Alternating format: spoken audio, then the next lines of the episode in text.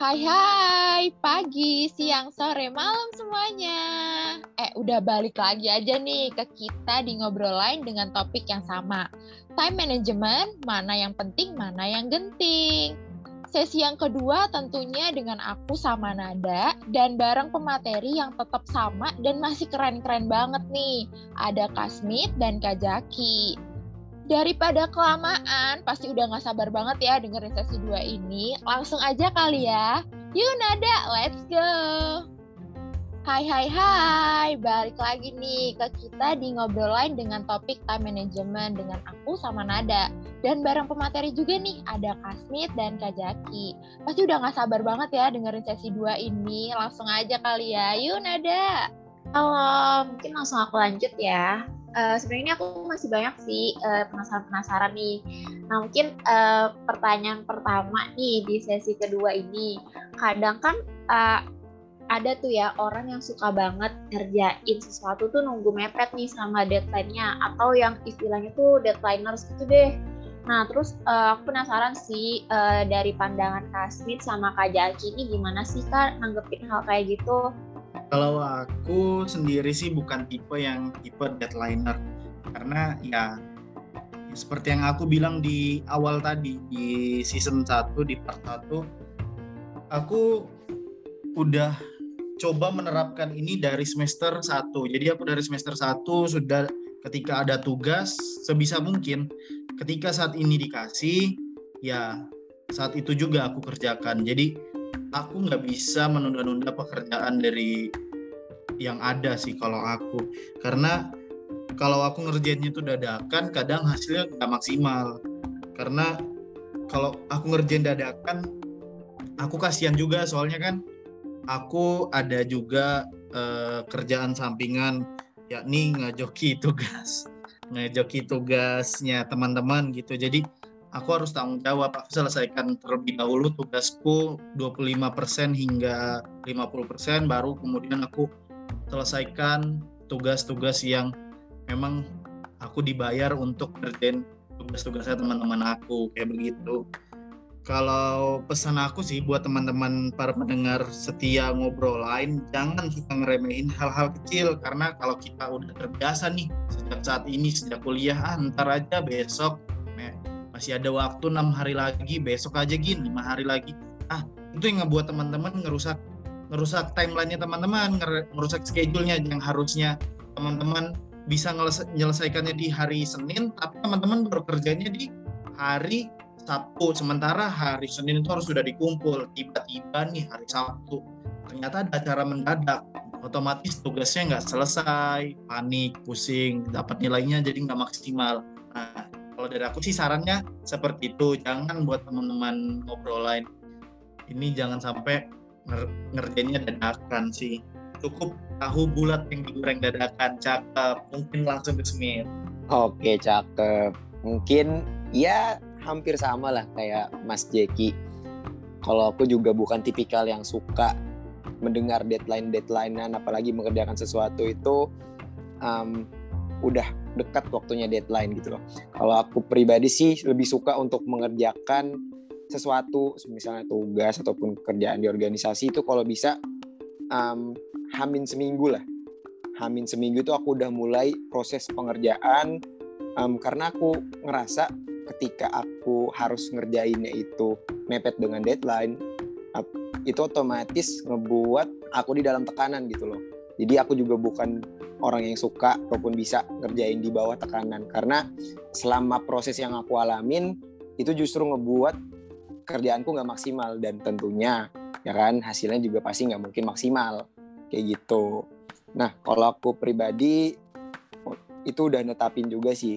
Um, punya prinsip sendiri untuk ngedeadline dari um, dari aku sendiri gitu loh. Kalau aku tuh setidaknya ya, hamin seminggu tadi aku bilang Amin seminggu aku udah mulai ngerjain um, tugas tersebut.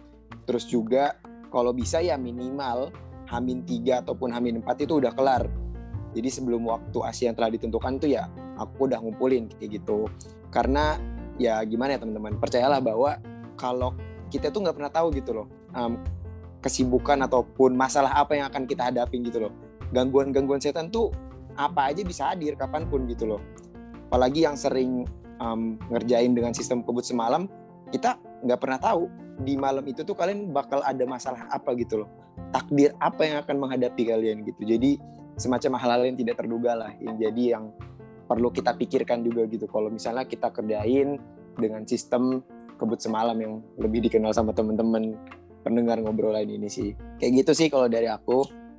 Oke jadi ini dari jawaban tadi yang udah dijawab sama Kak Smith dan juga Kak Jaki. Jadi kita tahu ya kalau Kak Smith itu dan Kak Jaki bukan seorang pelaku deadlineer nih.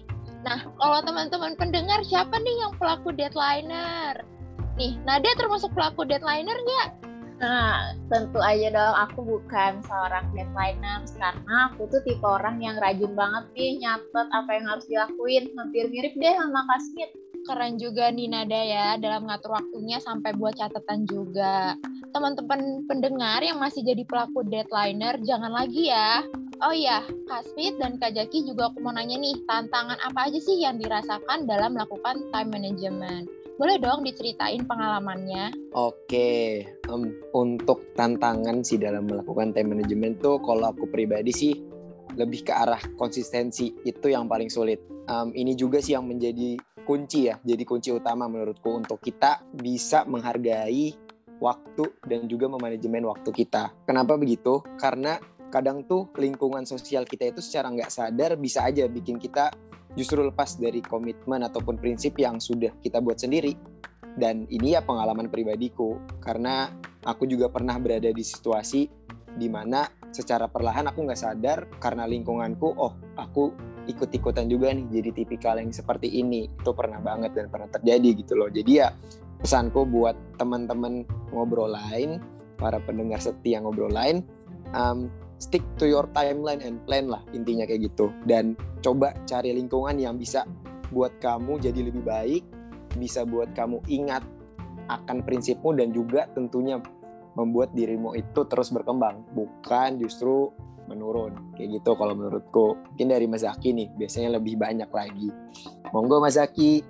Lebih banyak sih. Kalau aku aku sendiri sih untuk tantangannya mungkin ini sih. Gimana caranya agar aku konsisten dengan apa yang sudah kutentukan jadi ngejaga konsistensi itu sangat sulit. Makanya sering gak sih teman-teman para pendengar setiap podcast ngobrol lain ngebangun dari itu lebih mudah daripada menjaga.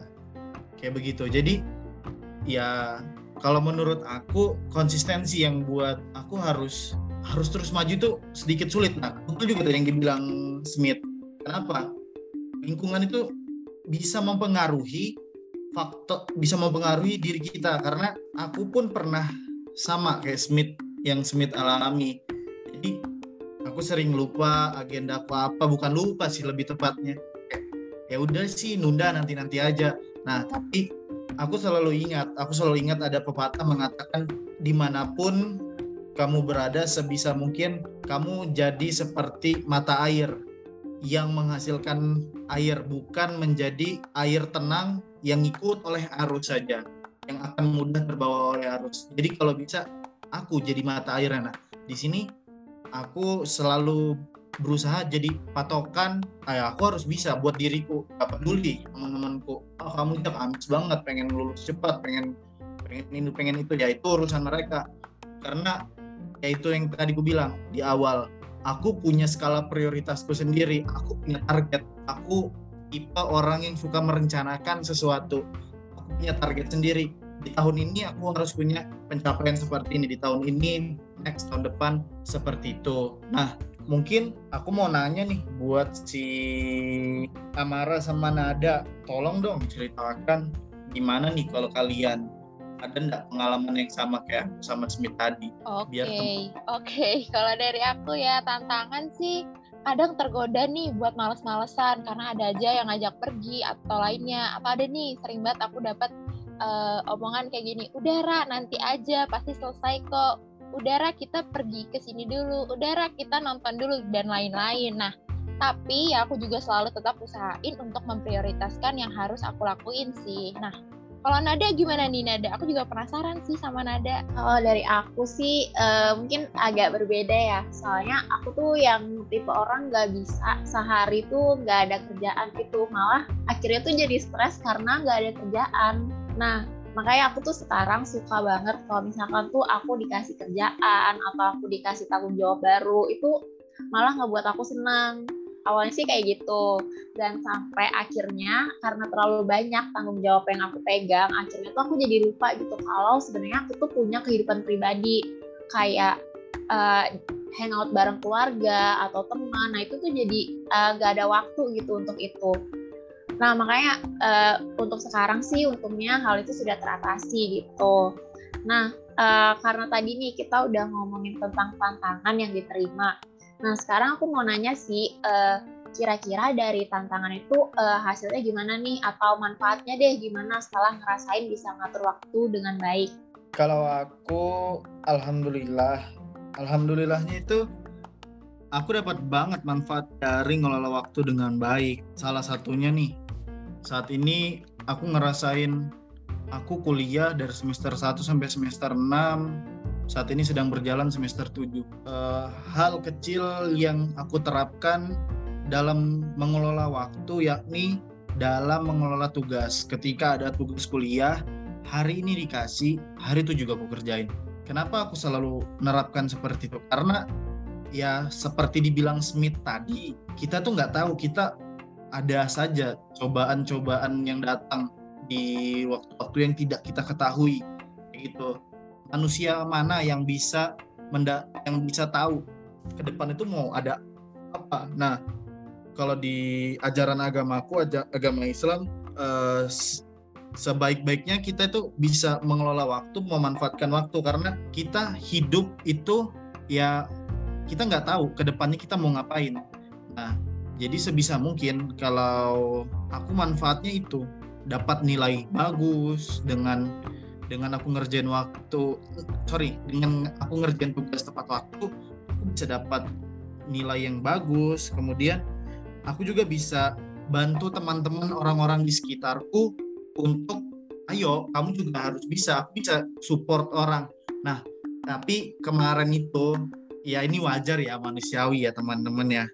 Uh, kalau katanya orang itu terkadang ada naik turunnya Nah kemarin aku ngerasain fase turun banget nih di awal belum sebenarnya semester 7 ini belum berjalan ya teman-teman ya kalau di kampusku. Jadi tapi karena saat ini aku sedang melakukan penelitian untuk skripsiku, kemarin di awal itu aku ngerasa benar-benar patah semangat, kehilangan semangat. Kenapa? Karena orang yang support sistem aku udah tiga tahun lebih nih aku kuliah di Malang. Dari semester 1 sampai semester 6 itu udah bareng.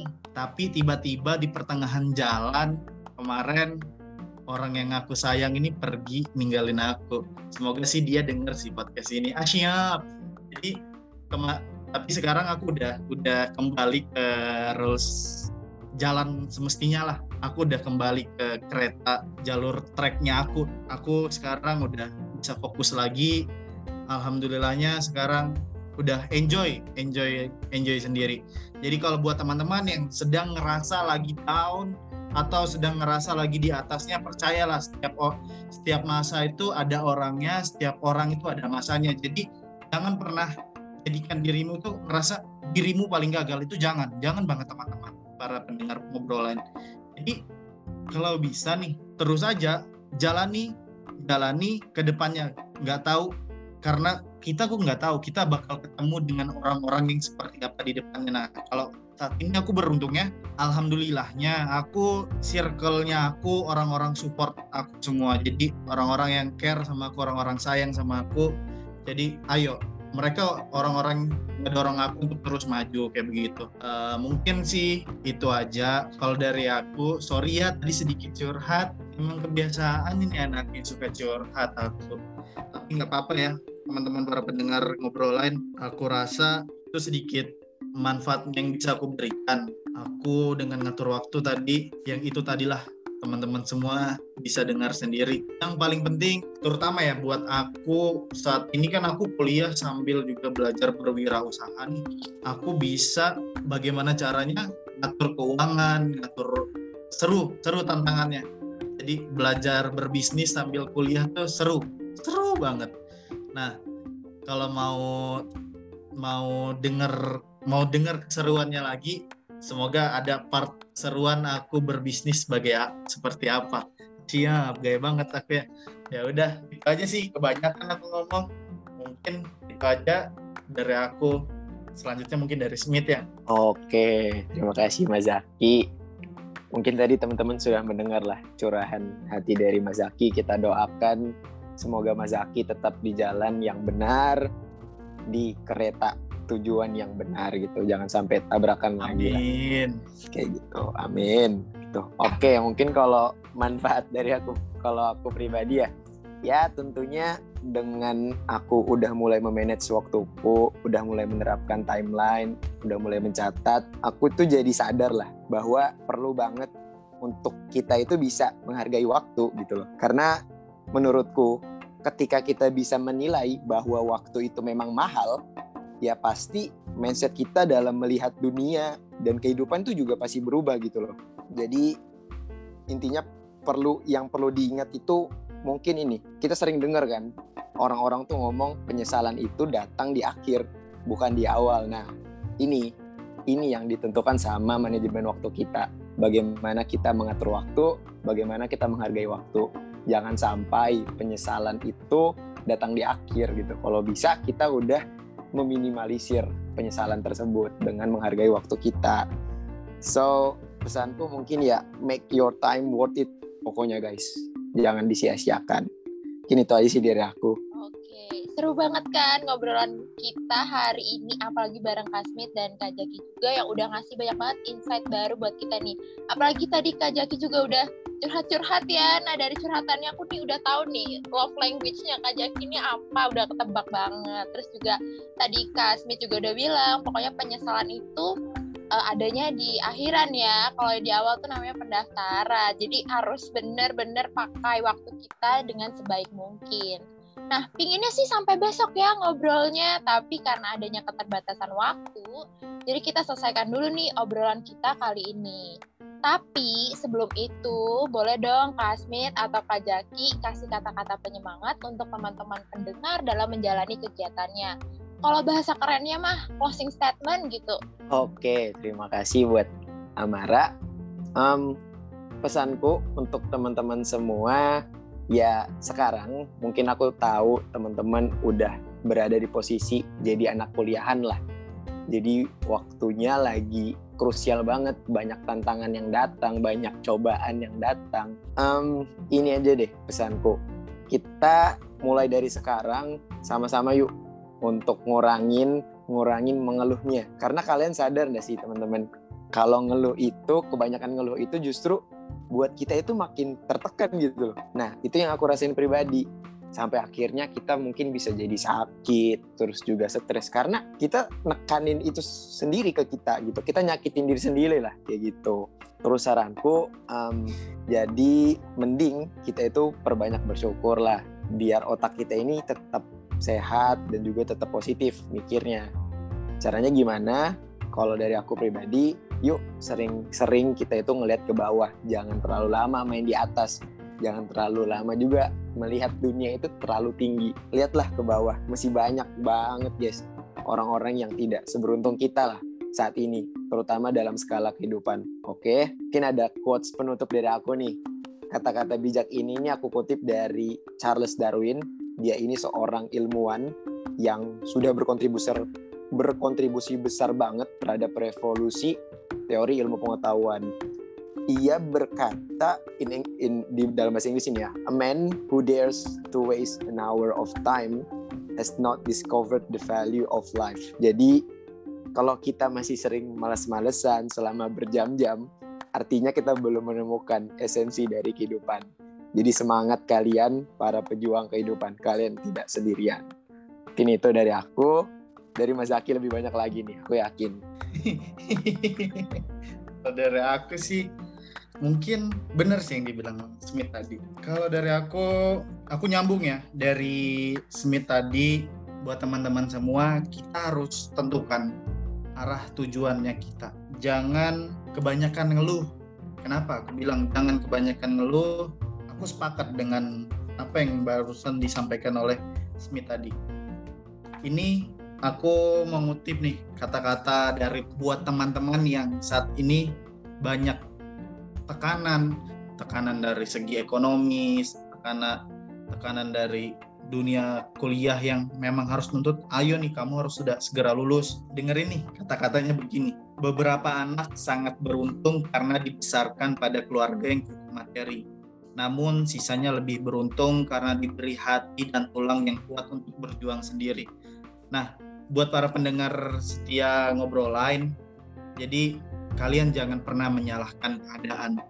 Gimana caranya? Ini prinsip yang ayah aku ajarkan selalu sampai sama aku sampai hari ini ketika nasi sudah jadi bubur gimana caranya kamu buat bubur itu jauh lebih berharga daripada nasi itu itu mungkin yang bisa aku sedikit kasih bantu motivasi buat teman-teman semua karena di sini kita semua sama-sama belajar kita sama-sama belajar ayo aku mau nih teman-teman semua para pendengar ngobrolan ayo kita bergerak bareng kita berproses bareng kita berjuang bareng agar kelak Indonesia tidak lagi diremehkan oleh bangsa bang oleh bangsa lainnya seperti itu.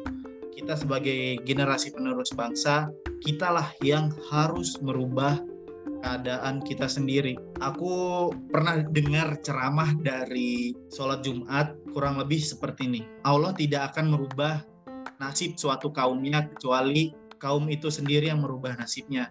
So, tentukan pilihan teman-teman, kalau kalian masih mau stuck di sini-sini aja, ya silahkan. Itu pilihan kalian. Tapi kalau kalian mau berubah, ayo bareng-bareng. Kita sendiri yang bisa membuat diri kita lebih baik dan lebih dipandang oleh orang lain. Terakhir nih, terakhir nih ya. Yang bener ya Smith, sorry Smith ya. Kamu banyak banget yang aku bilang, kamu bilang tadi. Sorry ya teman-teman. Ini satu lagi terakhir. Aku aku itu pribadi yang suka cerita sama siapa aja. Tapi jangan pernah ceritakan semua rahasia yang ada di dalam dirimu.